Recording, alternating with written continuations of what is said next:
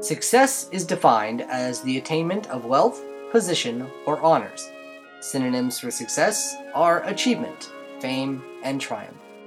Your success quote of the week is It is better to be a failure at something you love than to be a success at something you hate, by George Burns.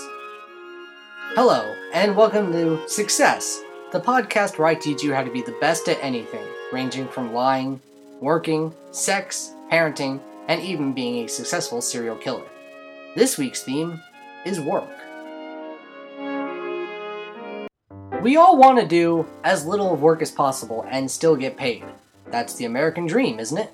Well, this week, I'm going to give you a few tips on how to be successful at not doing anything at work and still appearing like a team player. First things first, never be late. Even during school, this is a big thing. Tardiness makes you look bad from the get go, and if you're late, uh, especially a number of times, they start to keep a better eye on you and they expect you to try and cut other corners. So, no matter what, always, always be on time for work. Once you're at work, that's when you can start cutting corners. For this podcast, I'm going to use an office job as my main example, simply because it's the easiest and I'm lazy. A lot of what goes on in corporate America in the office revolves around technology phone calls to be made, papers to be faxed. But the beauty of technology is that you can blame it for ruining your workflow and not take the heat because everyone knows it doesn't work all that well to begin with. Internet connections go down frequently, and somebody could be using the photocopier for hours, and you're not to blame for that. So, whenever you can, unplug your modem, your router, or turn off your airport, and just act incompetent about technology if you're caught.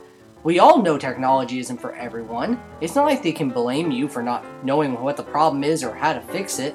Besides, you get paid the same amount if you don't know how to fix it, so what's it hurt? This is why most companies have tech support. Make yourself seem more important than you actually are. The more integral to the company you appear to be, the more they'll keep you in mind for a promotion. But how can you do that while not doing any work? Surely to be important would require you to do an enormous amount of work. Well, actually, it's the opposite. The most important people are the people who generally don't do anything.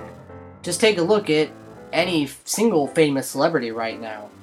Why is Kim Kardashian famous? She hasn't done anything.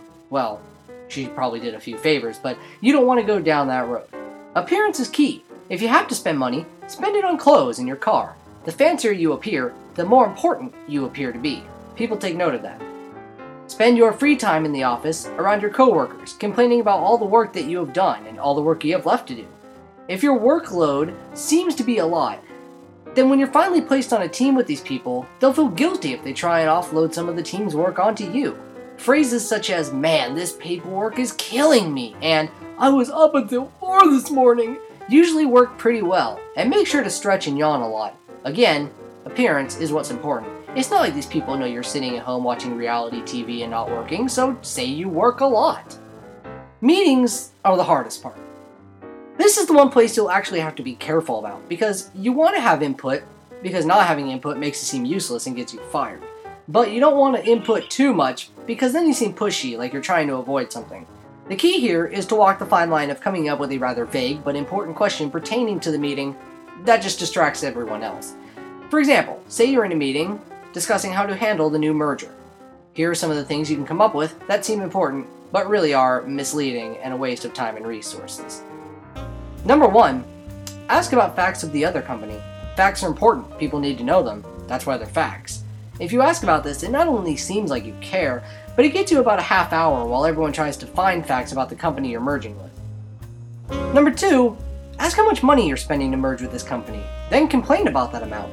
Money is important, especially to a corporation, so if you bring up the question of how much this merger costs, you not only sound worried about the future of the company, but you also have now put stress on the mind of the person running the meeting, and that makes them not want to run it much longer. And number three, always try and take people's lunch orders. This is a good plan at any job because it gets you out of the office. There's really nothing evil or weaselly about it, it's just a good plan. If you're approached by a coworker and asked to help with paperwork, agree to do it. Then just pass it off to another coworker and tell them the boss wants it done. Once they're finished, agree to take it to the boss and instead take it back to the coworker who asked you to do it originally, putting your name on it instead of the person who actually did it. Makes you seem busy, caring, and compassionate, all while doing nothing. And finally, come up with a list of reasons you can't come into work at all but still can get paid for the day. Things like, my mother is very ill right now, or my daughter broke her leg. And if your mother isn't ill or you don't have a daughter, simply adopt a daughter and poison your mom. Truth helps a little every now and then. Tune in next week when I teach you how to be a successful parent. Let's face it, most of you need the help.